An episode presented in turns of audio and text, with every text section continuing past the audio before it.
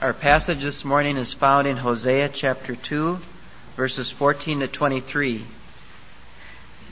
Therefore, behold, I will allure her and bring her into the wilderness and speak tenderly to her. And there I will give her her vineyards and make the valley of Achor a door of hope. And there she shall answer as in the days of her youth, as at the time when she came out of the land of Egypt. And in that day, says the Lord, you will call me my husband, and no longer will you call me my Baal. For I will remove the names of the Baals from her mouth, and they shall be mentioned by name no more. And I will make for you a covenant on that day with the beasts of the field, the birds of the air, and the creeping things of the ground. And I will abolish the bow, the sword, and war from the land and I will make you lie down in safety. And I will betroth you to me forever. I will betroth you to me in righteousness and in justice, in steadfast love and in mercy. I will betroth you to me in faithfulness, and you shall know the Lord. And in that day, says the Lord, I will answer the heavens, and they shall answer the earth. And the earth shall answer the grain, the wine, and the oil, and they shall answer Jezreel and I will sow him for myself in the land, and I will have pity on not pitied, and I will say to not my people, You are my people, and he shall say, Thou art my God. The book of Hosea falls into two sections. Chapters 1 through 3 deals with Hosea's marriage to Gomer, a harlot, and is a symbolic parable of God's relation to Israel. And chapters 4 through 14 are excerpts from Hosea's preaching over the 30 or 40 years leading up to the destruction of Samaria, the northern kingdom, in 722 BC. These first three chapters of Hosea are so powerful and so personal. What I want to do this morning is just walk through them with you. We won't look at the other half of the book because I think if you get what is in chapters 1 to 3, you've got the book. The rest of it is simply unfolding what the first three chapters are about. And the main point that I want to unfold out of these first three chapters for Bethlehem at the end of 1982 is this. Love God warmly as your husband don't just serve Him dutifully as your Lord. I think that's the point of these chapters for us. Let's begin at chapter 1, verse 1. The word of the Lord came to Hosea, the son of Beeri, in the days of Uzziah, Jotham, Ahaz, and Hezekiah, kings of Judah, and in the days of Jeroboam, the son of Joash, king of Israel. Now that little verse tells us about the situation. Hosea prophesied over a period of some 30 years leading up to Assyria's destruction of the northern kingdom Israel in 722 BC.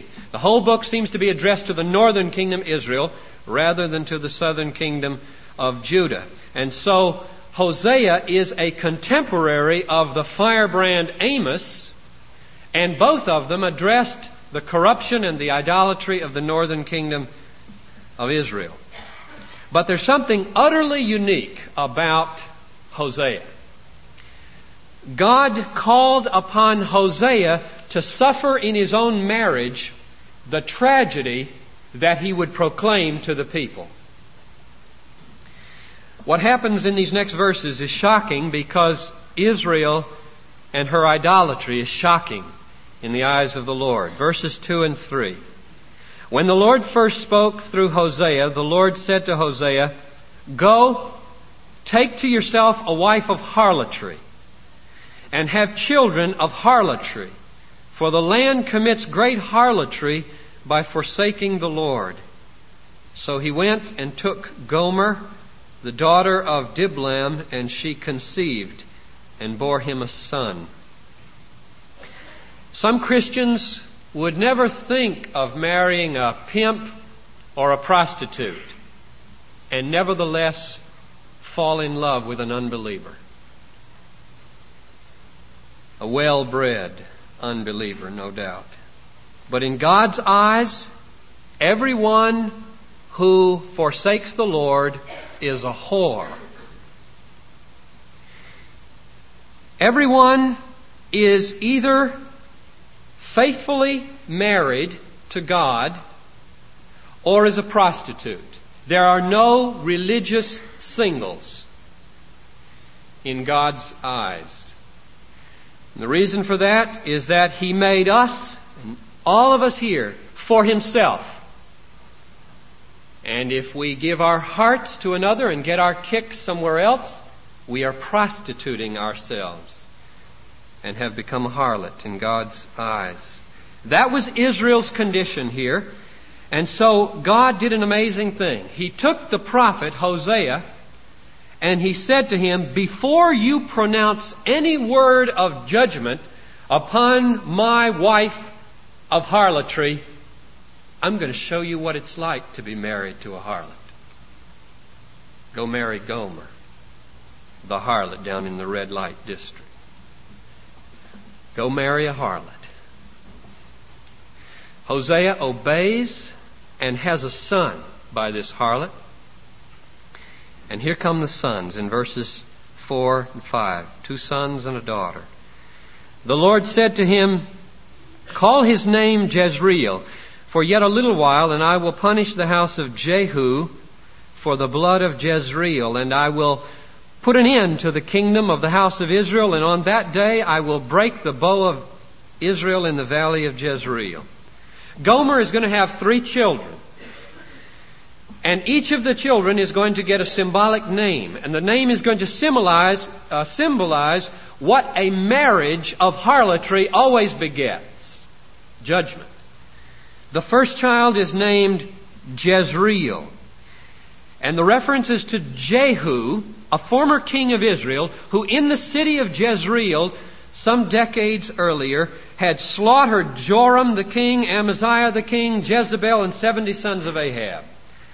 Now, in doing that, he had functioned as the right hand of the Almighty because those people deserved to be punished. Yet in doing it, he acted with a high hand in a reckless and impetuous way so that Jezreel and Jehu came to stand for a godless recklessness in the doing of supposed good deeds. And when verse 5 says that God is going to break the bow of Israel, and refers back to Jehu, I think what he means is that same spirit of reckless treachery and violence still marks the people today, and I'm going to break it so it quits. What about the next two children? Verses 6 and 9. She conceived again, bore a daughter, and the Lord said to him, Call her name not pitied, for I will no more have pity on the house of Israel to forgive them at all. But I will have pity on the house of Judah, and I will deliver them by the Lord their God. I will not deliver them by bow, nor by sword, nor by war, nor by horses or horsemen. And when she had weaned, not pitied, she conceived and bore a son. And the Lord said, Call his name not my people, for you are not my people, and I am not your God. It's interesting that Hosea does not tell us whether these last two children are his. You can't tell when you live with a harlot. But like Jezreel, their names show that harlotry or forsaking the Lord always begets judgment. God is going to stop pitying Israel one of these days if she presses on in her harlotry. There's going to come a day when the wife has gone too far and there will be no reparation. Or so it seems as verse 9 comes to an end. Not pity, not my people. But the amazing thing about chapter 1 is that before Hosea can get too far in his words of judgment, here comes a word of recovery in verses 10 through the first one of chapter 2. Yet the number of the people of Israel shall be like the sand of the sea, which can be neither measured nor numbered. And in the place where it was said to them, You are not my people, it shall be said to them, Sons of the living God. And the people of Israel and the people of Judah shall be gathered together, and they shall appoint for themselves one head, and they shall go up from the land. I think that means from the land of their captivity, home should go up from the land, for great shall be the day of Jezreel. Say to your brother, My people, and to your sister, She has obtained pity. In other words, you put those two together, the word of judgment and the word of salvation, and it seems to say this God may replace wrath or replace pity with wrath for a season. He may disinherit several generations of Israel but his last word is not divorce. His last word is, I will return to her and call her pitied and my people. So, to sum up chapter 1, three things. Hosea married a harlot to symbolize God's relation to unfaithful Israel. Two, she had three children whose names symbolize judgment upon Israel. And three, nevertheless, the last word is a word of promise that eventually he will have his wife back pure. Now, chapter 2, verse 2. Hosea speaks again of his wife Gomer, and also the words, I think, are God's words to his faithless Israel. Plead with your mother Plead, for she is not my wife, and I am not her husband, that she put away her harlotry from her face, and her adultery from between her breasts, lest I strip her naked and make her as the day she was born. Now, Hosea is back where he started in chapter 1, verse 2. He's not talking about a violent child, Israel, or two bastards born of harlotry anymore. He's talking about a wife, a wife of harlotry. He's thinking of Israel again and comparing her to this woman, Gomer. And then in verses 2 through 13, Hosea and God. You can't really tell who's speaking here. It's both and. Gomer to his wife, or uh, Hosea. Hosea and God speaking. Hosea to his wife Gomer, and God to his wife Israel. Let me try to just sum up these verses with three of them. Look at verse 5. Their mother, still referring to the children, has played the harlot. She that conceived them has acted shamefully, for she said, I will go to my lovers, who give me my bread and my water and my wool and my flax and my oil and my drink. And then skip down to verse 8. God says, She did not know that it was I who gave her the grain and the wine and the oil I lavished upon her silver and gold, which she then used for Baal. And then verse 13, the upshot. I will punish her for the feast days of the Baals when she burned incense to them and decked herself with her ring and jewelry and went after her lovers and forgot me, says the Lord. So in those three verses we see the tragedy of Israel summed up. First, God wants to be her husband, and she's a harlot and goes after other lovers. Two, she gets all of her food and materials from her true husband, but thinks she's getting them from the Baals, the new lovers. And three, God will punish that kind of idolatry. Whenever God is treated as less than a husband, he mightily shows that he is more than a husband. Now, the text that Tom read, verses 14 to 23, is, to my mind, one of the tenderest and most beautiful love songs in all the Bible, and it's sung by God to his wife of harlotry. But before we look at that in detail, skip over to chapter 3 with me, and let's take one last look at Hosea and Gomer. This is the last time they turn up in this book, and then it's over. The symbol, the parable is over, you might say, and he begins his words to Israel directly. She has run off with a paramour. We would say a significant other today. So Hosea is free. Right? Now he can get a divorce. She has ended the marriage. She's not just playing around. She's quit. She's gone. Hosea is free. Wrong. God would not give up Israel, and therefore he aims to show Hosea what it's like not to give up. To symbolize God's undying love for his harlot, Israel. Verse 1. The Lord said to me, Go again and love a woman. Now, I, I believe it's the same woman. Otherwise, the symbolism breaks down. You have God with two wives. There's only one wife, Israel, and only one Gomer for Hosea. Go love her again, who has been loved of a paramour and is an adulteress, even as the Lord loves the people of Israel, though they turn to other gods and love hostess Twinkies.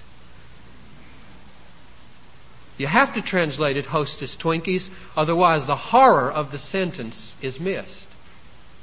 She has chosen hostess Twinkies and put God on the shelf.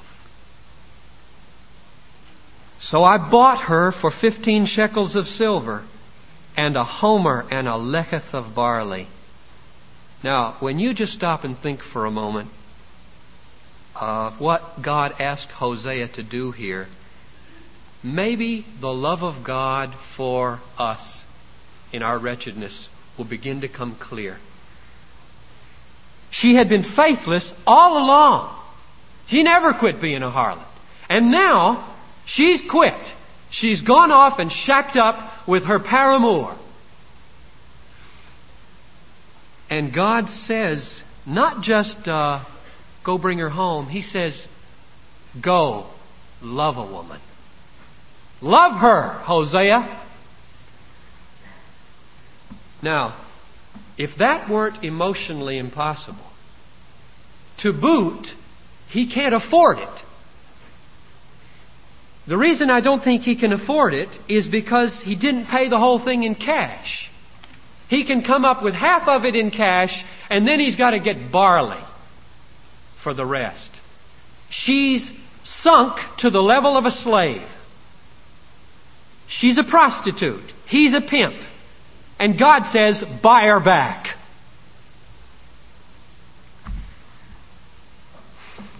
It is simply astonishing.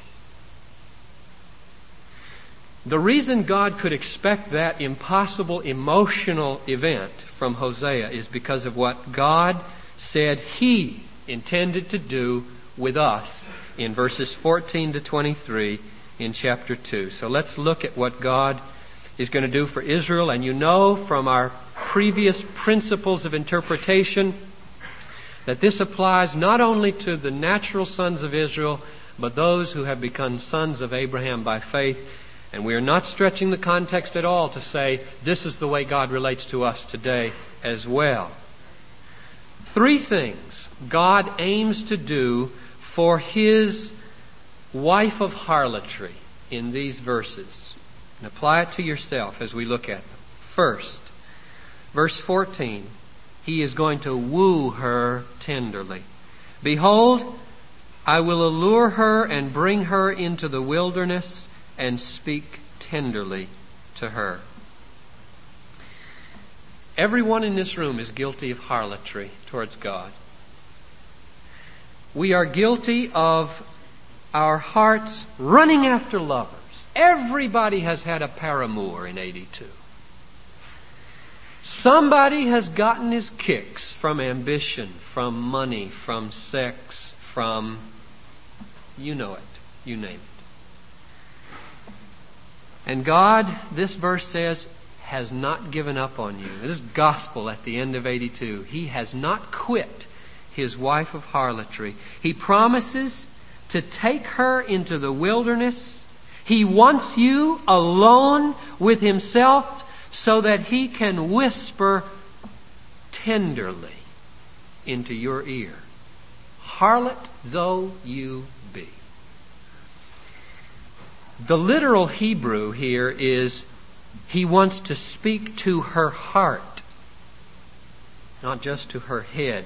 And when he speaks to her heart, what does he say but enticing and alluring things? The kind of thing, no doubt, a lover would say who takes her arm away from the punch bowl, out of the living room, off the porch into the garden where they can be alone. What does he say there? God wants to talk that way with you. Go with him into the wilderness this week as 82 comes to an end and listen with your heart. That's what the text means. He wants to speak to your heart. And do not use this as an excuse. I am too ugly. I am too dirty. I have been too unfaithful. He could never get near to me. Because there is no doubt who God is talking to in verse 14. It is a wife of harlotry who has sold herself to a paramour. You have no excuse. He will speak tenderly to you no matter what you've done in 82. Second thing he's going to do, verse 15, he's going to promise her hope and safety. And there I will give her vineyards and make the valley of Achor a door of hope. Anybody remember the valley of Achor? It's the very first place that Israel committed harlotry. They came across the Jordan River when they were entering the promised land. God mightily gave them Jericho, and Achan committed harlotry. He clutched to himself the booty that was to be God's and said, in effect, I want this money, I don't want God. And he smashed Israel at Ai and defeated them in the valley of Achor. And he says, the valley of Achor, if you just come back to me, my harlot, will be a door of hope. It's a beautiful picture for those who knew their history. Not only that, in verse 18, he spells it out even fuller, more fully. I will make for you a covenant on that day with the beasts of the field and the birds of the air and the creeping things of the ground. And I'm going to abolish the bow and the sword and war from the land, and I will make you lie down in safety. If only my estranged wife would come home, she will find paradise. That's what that verse means. That's what the animals are all about. God's going to make a covenant with the animals. Leave her alone. The animals, the lions, she can pet them all. They're hers for the having. And she will lie down in safety. No threats from the bow and the sword and war. It is paradise if she will just come home and leave her paramour. And there's no doubt then what words God speaks to her in private. He says, It will be so good. Won't you come home? Third, verses 19 and 20, he promises something utterly amazing. He will go back and start over with her at the betrothal, and they will consummate their marriage in purity. Verses 19 and 20. And I will betroth you to me forever. I will betroth you to me in righteousness and justice, in steadfast love and mercy. I will betroth you to me in faithfulness, and you shall know the Lord. Three times I will betroth you. I will betroth you. I will betroth you. We'll start over again the way it was at the engagement at the Exodus when you believed in me, when you thought I was worth trusting, when you would follow me anywhere. We'll go back and start over. It can happen. 1982 can be wiped away. And there can be paradise between us again. I've always kept faithfulness, and now it can be mutual.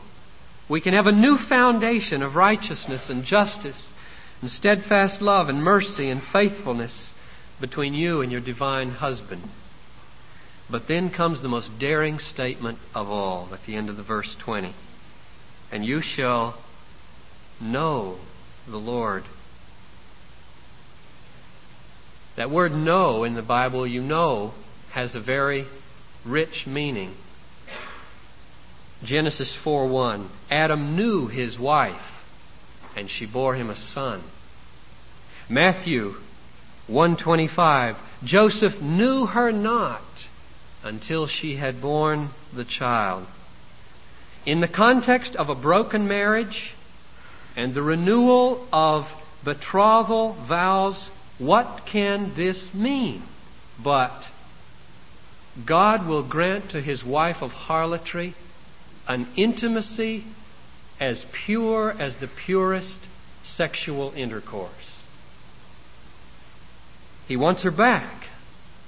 He wants her all the way back. He will not hold her at a distance. Some husbands might have the strength to say, all right, you can come live in the house. God will not hold her at a distance. He will have her all the way back and withhold nothing. The fellowship, the communion, the profoundest union imaginable with Almighty God will be granted to her if she will just come home broken and empty. That's the gospel from the Old Testament. That's the meaning of Christmas 700 years before the time.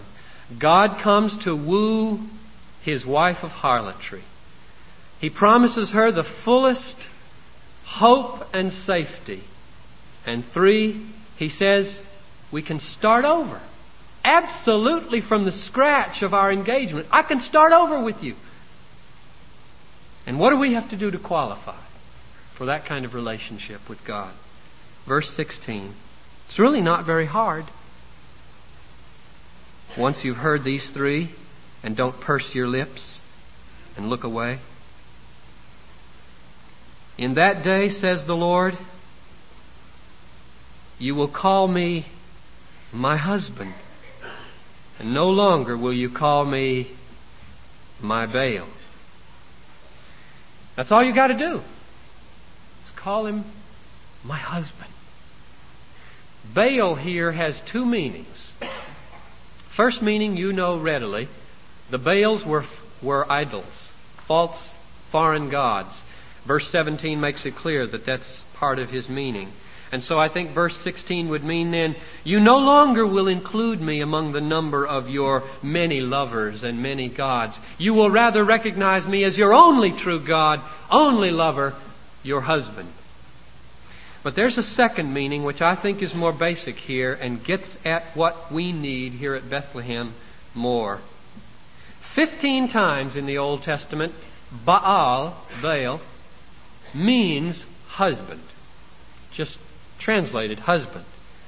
But husband in the sense of owner and lord. A very negative view of what it means to be a husband. I think that's the way Israel began to relate to Yahweh, her God. And she mingled him in with the Baals. And it says in chapter 7 verse 14 that the way she related to the Baals was by gashing herself with knives to try to get the Baals to give her what she wanted. In other words, she had left one husband for another husband or began to think of her first husband in terms of a very uh, onerous, heavy-handed master. From whom to get anything, you must gash yourself and labor. Just like the prophets of Baal on Mount Carmel when Elijah was wrestling with them.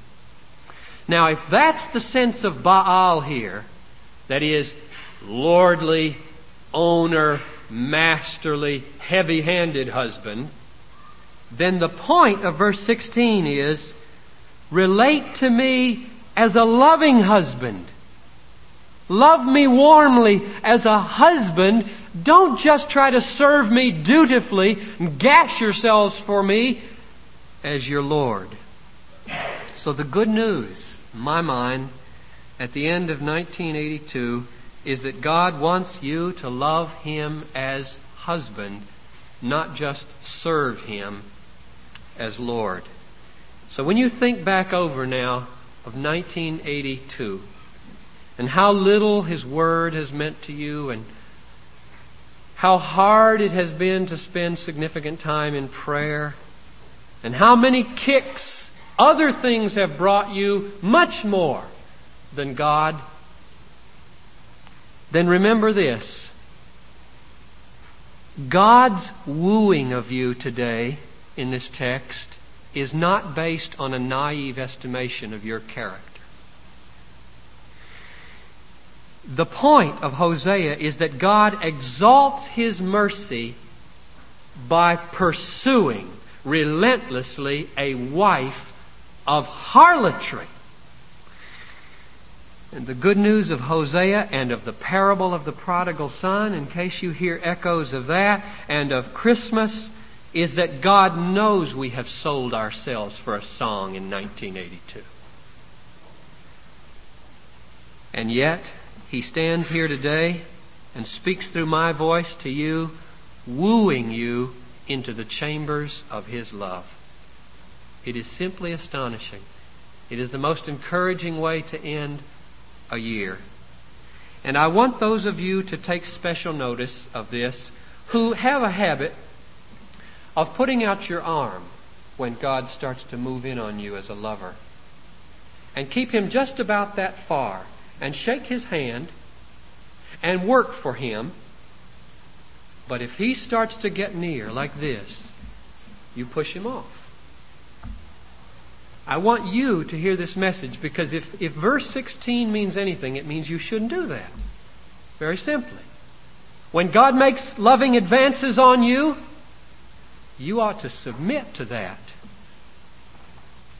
It's not good to welcome Him, yes, sir. That's not good.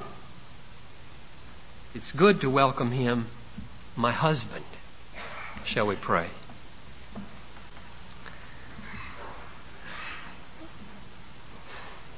Lord Jesus, my prayer is that those here who feel dirty because of 82 might love this word, might just embrace this text to their hearts and realize that you said to Hosea, go get her. Go get her. Pay for her. Whatever you have to do. I will have back my harlot wife. And oh, help us to come Help these people, Lord, to put down their emotional defenses. I can tell by the faces on some people to whom I'm speaking, they hate to talk about you in these terms. They don't like sexual imagery. They don't like intimacy. They want to serve you. Lord, I pray for those people that they might get serious with you, that they might realize that what has happened on Calvary can only be embraced it can't just be served. Have mercy to do a mighty work in the hearts of your people here at the end of the year, I pray.